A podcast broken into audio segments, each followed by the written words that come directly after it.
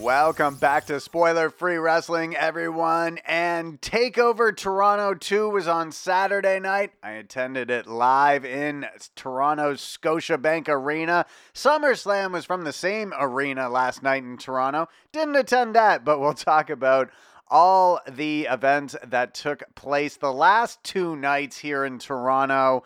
And we'll start things off with Takeover Toronto 2. Now, this week's episode of NXT was taped before Takeover on Saturday night. However, we won't talk about that. I'll allow you to watch the show Wednesday night without knowing what takes place beforehand. So, when Takeover kicked off, it was the Undisputed Era's Kyle O'Reilly and Bobby Fish going up against the Street Profits. Now, just a note from the live attendance, there was a lot of Undisputed fans there. There was groups of guys that were showing up wearing their Undisputed Era t-shirts like together, wearing like their matching Undisputed Era t-shirts. They'd all stand up at the same time and shout "Baby" uh, whenever Adam Cole was introduced. Despite being a heel group, the Undisputed Era really are kind of this cool heel group of NXT. And I'm going to compare them a little bit, even though I know some older fans will get angry. I'm going to compare them a little bit to the Four Horsemen for a little bit. I mean, the Four Horsemen. Now, I didn't get a lot of NWA growing up, but sort of like with the Four Horsemen, was amongst the first kind of times where you saw people cheering for the bad guys. Like you if like I remember I was watching an old Ric Flair clip and they clipped to the audience and this is like the mid 80s, right? When everybody showed up to the arena, you know, with Sting face paint on or the, I mean everybody cheered the good guys. But there was a group of guys who were probably like in their 20s or whatever, all decked out in suits like the Four Horsemen would wear, aviator shades like the Four Horsemen, and they were basically cosplaying before cosplaying was a term. I mean, they were dressed up in costume, right?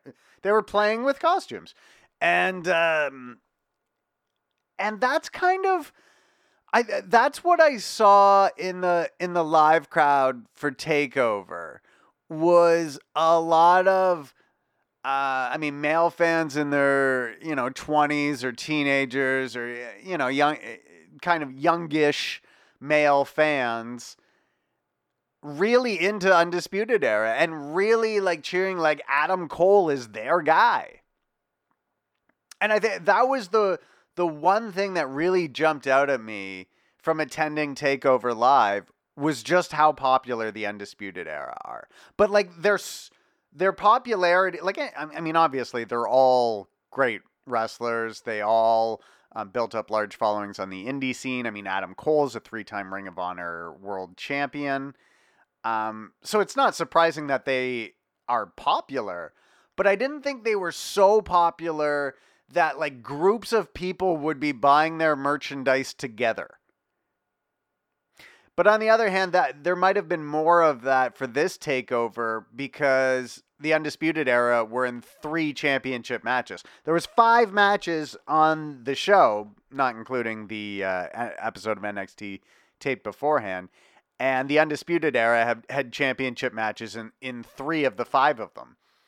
So I mean, they were challenging for every male championship in in NXT, and they would only win one of three. But I the the one they won was the world title, right? And so, or well, the NXT championship, which, um, you know, would be the the most important one. But it started off with the Street Profits versus Fish and O'Reilly, and there was a lot of Fish and O'Reilly fans there. I mean, nobody's going to boo the Street Profits. Obviously, the Street Profits, their popularity is exploding.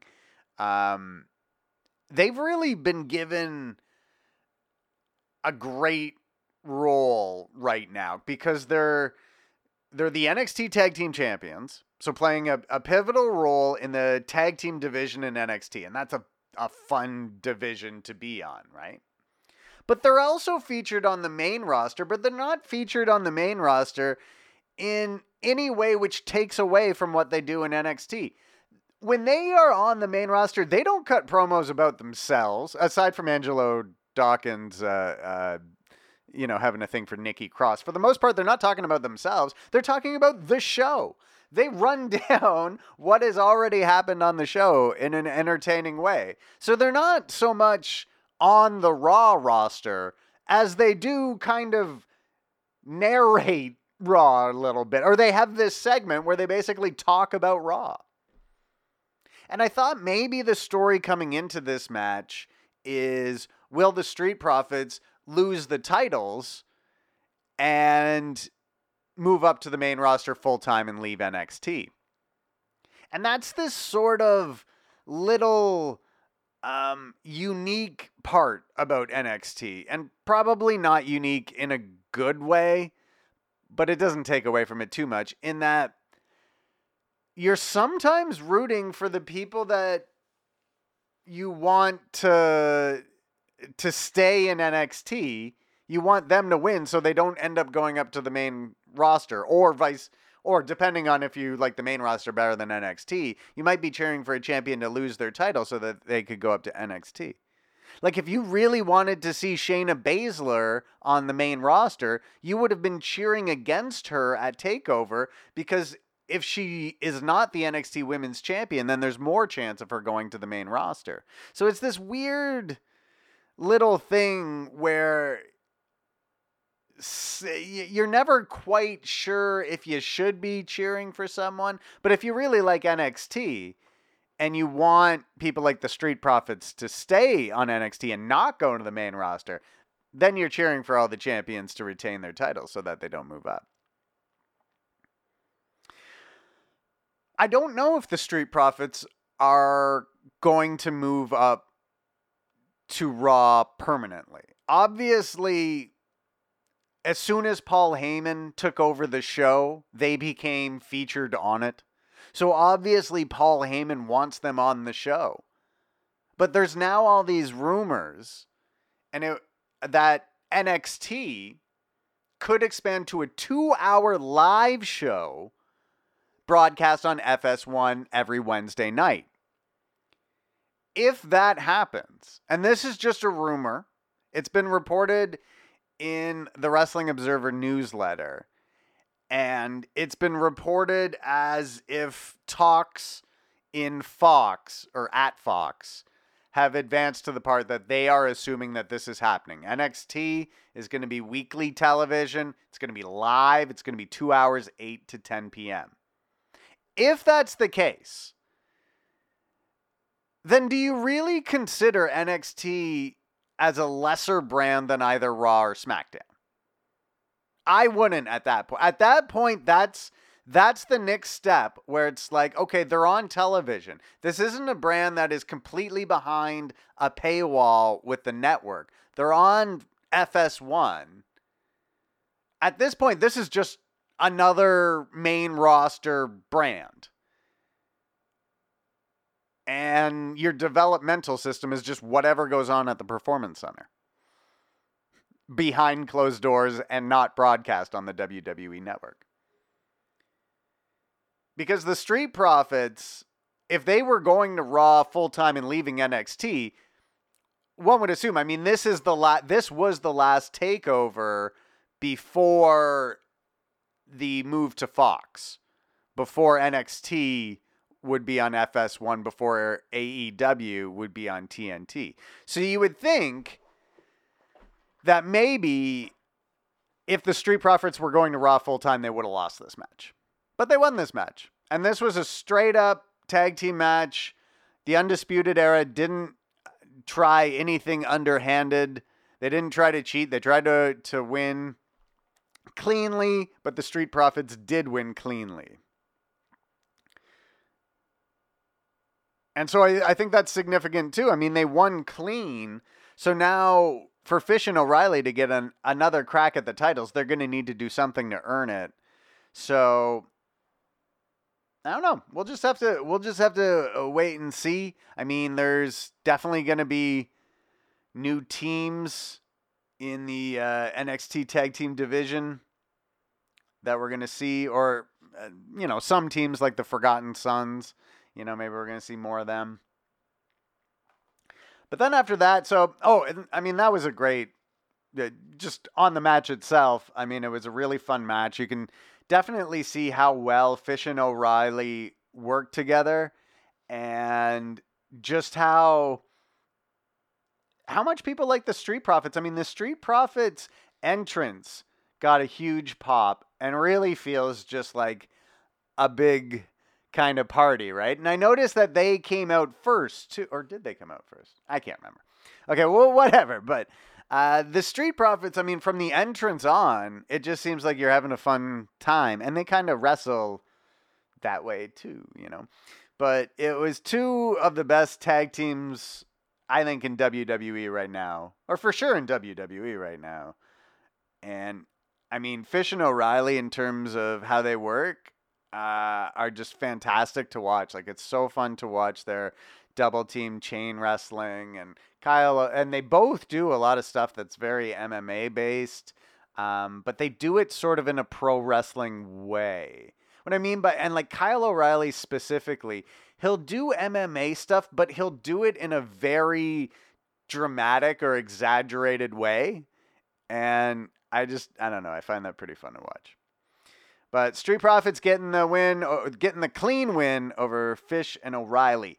Then we moved on to a fantastic match, which I didn't think was going to be so, but Io Shirai defeated Candice LeRae. And this was really Io's first big match since turning heel. If you remember, she turned heel, bad, bad you know, bad guy. um, at the last take, or well, in her last program with Shayna Baszler. And she had a steel cage match, which I think was just on NXT television. But she had a steel cage match with Baszler for the title. And of course, Jessamyn Duke and Marina Shafir came out. Baszler's running buddies from the Four Horsewomen of MMA. Candice LeRae came out to try and fend off Duke and Shafir, but in the end, uh, Baszler Baszler had Shirai in a choke.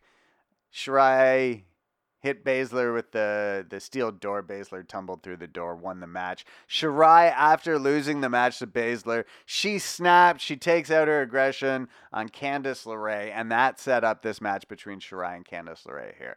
So I was thinking this is a really important match to Shirai, not just because she just turned heel, but also because – um, I mean, she just lost in that program to Baszler, right? So we've just we've already seen her go for the title and lose. Now we need to see like there need you know we need to see what's next for Io Shirai, and what's next is this new version of Io Shirai. She's not wearing the mask to the ring. That bubbly music is gone. This is a mar- uh, much uh, darker and more vicious Io Shirai. And it was sort of a perfect mix because you have this Candice LeRae character who's, you know, kind of all bubble gum and happiness. You know what I mean? Like, it's sort of, and, and it was, uh, uh, Shirai eventually trapping her in a triangle lock and Candice LeRae going to sleep in what was a really, really fun match that uh, I, I think a lot of people were kind of surprised that this match was that good.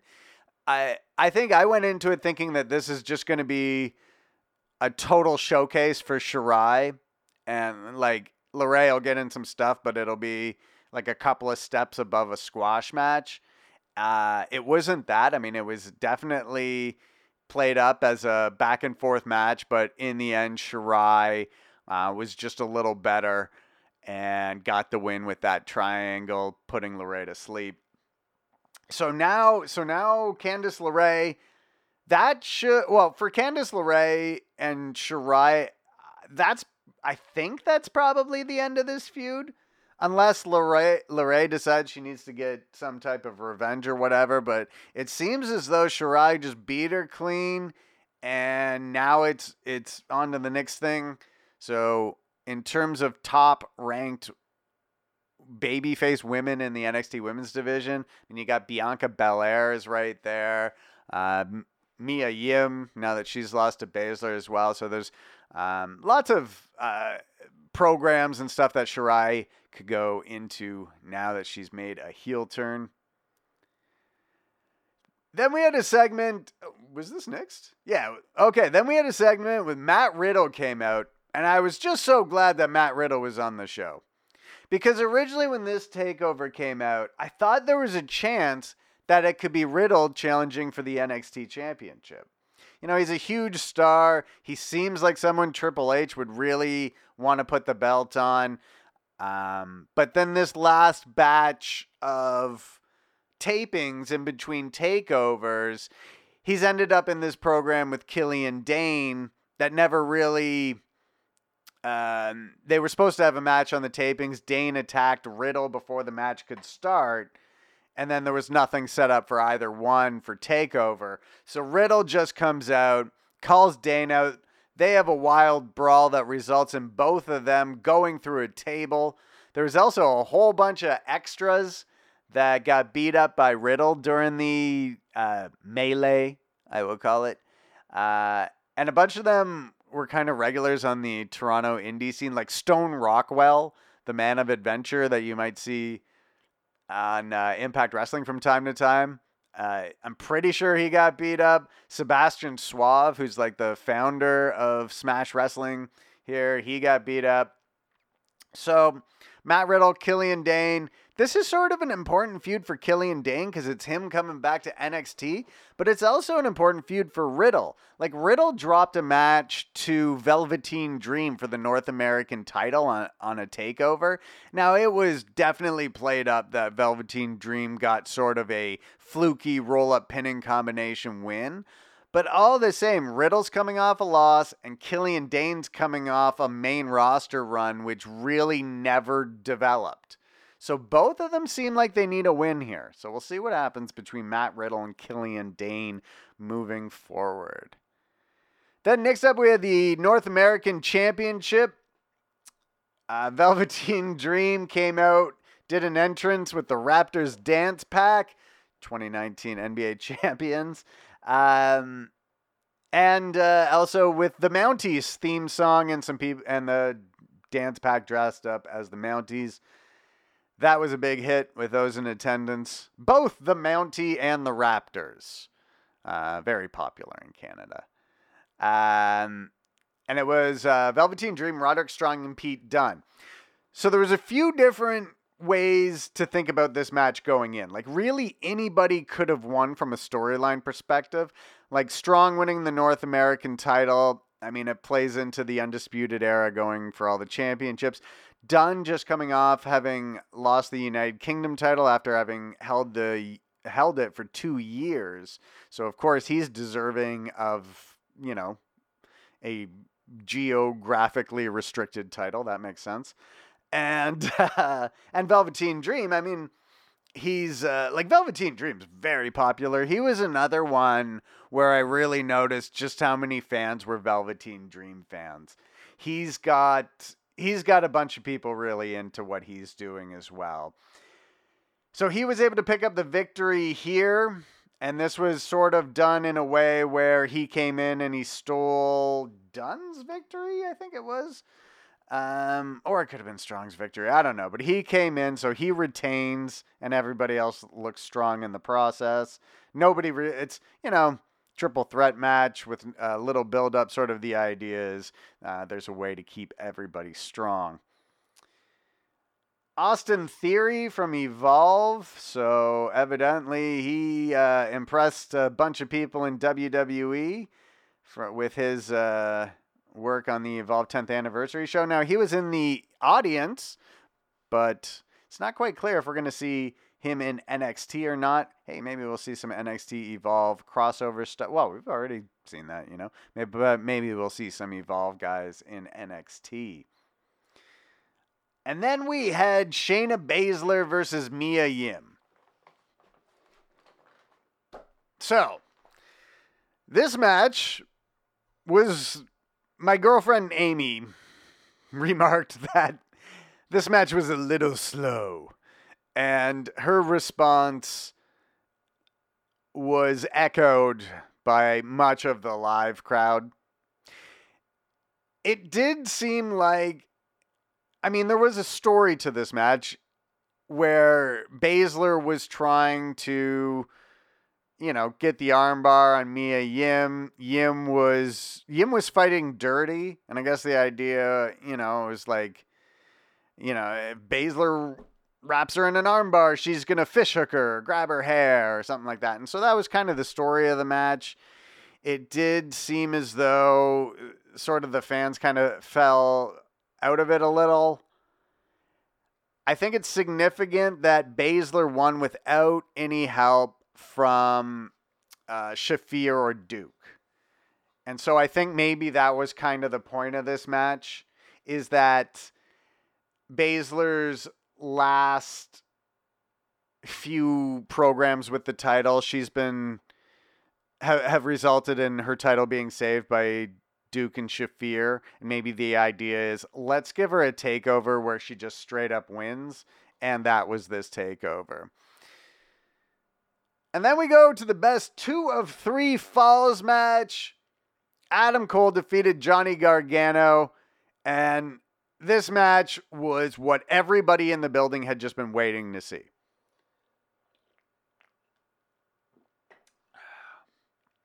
Adam Cole is insanely popular. He would like there were people enthusiastically standing up and like shooting their arms out with such I'm going to say veracity with such veracity that might not be the wrong word. It might not be the wrong word, might be the right word.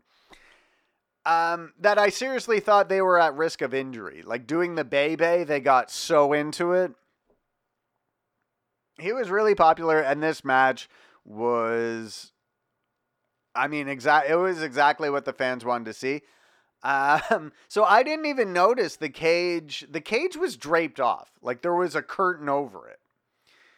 So from the from the upper level, all you could see was that there was something draped off, but that could have been anything, you know. Like it was above the scoreboard or yeah. Yeah, it was above the scoreboard. Well, anyway, long story short, I just wasn't looking there. And it wasn't until I heard somebody behind me say, How long do you think it'll be for them to lower the cage? I was like, and then that's when I noticed, oh shit, they have this thing draped off. And I thought maybe the reason that the weapons were attached to it was kind of like, well, everybody's going to notice the cage. And I guess on the internet, the part about the weapons did come through too. Um, so maybe the surprise then is when they lower the cage. Well, there's barbed wire, there's a sledgehammer, there's chairs, there's there's all this crazy stuff. And so the match was they had a a normal singles match where they went back and forth, uh, unloaded their whole arsenal of wrestling maneuvers. And eventually Gargano decided to take the risk where he's going to get disqualified by hitting Adam Cole with the chair but then he's going to soften Cole up so much that it's going to give him an advantage in the next round, which is a street fight. So that's what he does. And then the street fight, they brawled all around the arena. And eventually Gargano's Gargano makes Cole tap out. They lower the cage. There's they make an announcement. There's no escape. There's barbed wire. There's chairs. They use everything there is. Finally, there are a, there was um one spot that I thought was incredible. Uh, Adam Cole went like halfway up the ladder, jumped down, Canadian Destroyer. He had done a Canadian Destroyer before, but that one was off the ladder.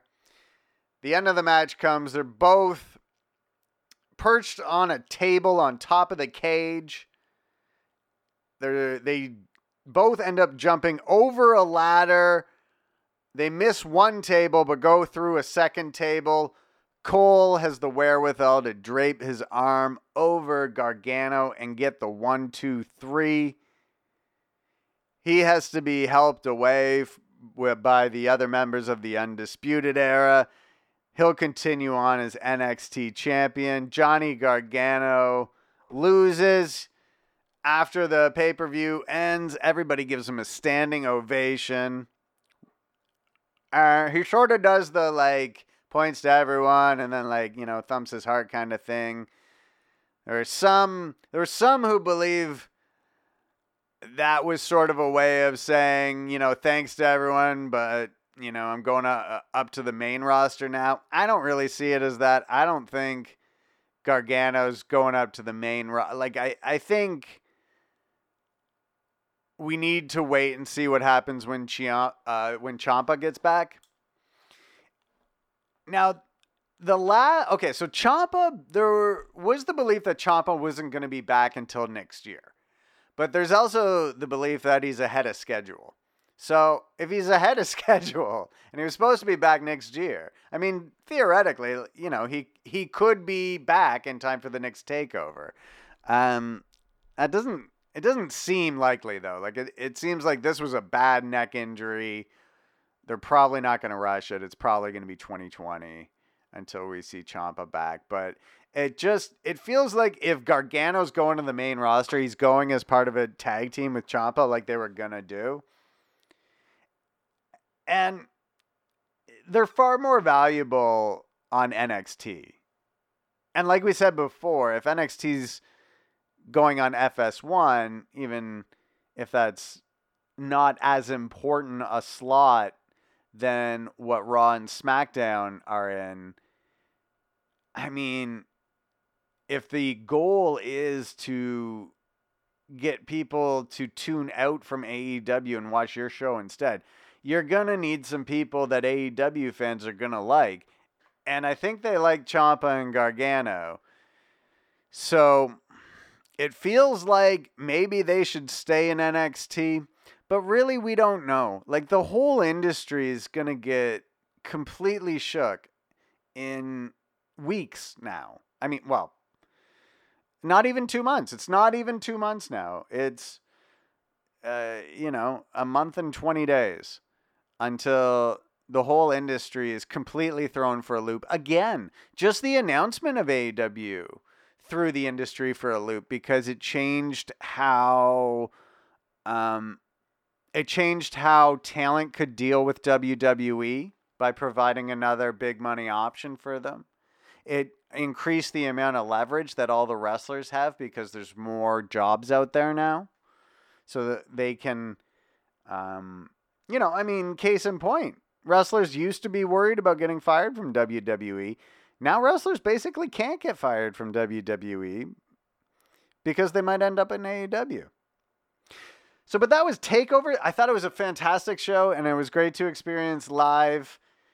Uh, and so, why don't we stop this video here and then we will do another one if you want to go over SummerSlam as well. So this was Takeover. Thanks again, guys, for supporting this channel and this website.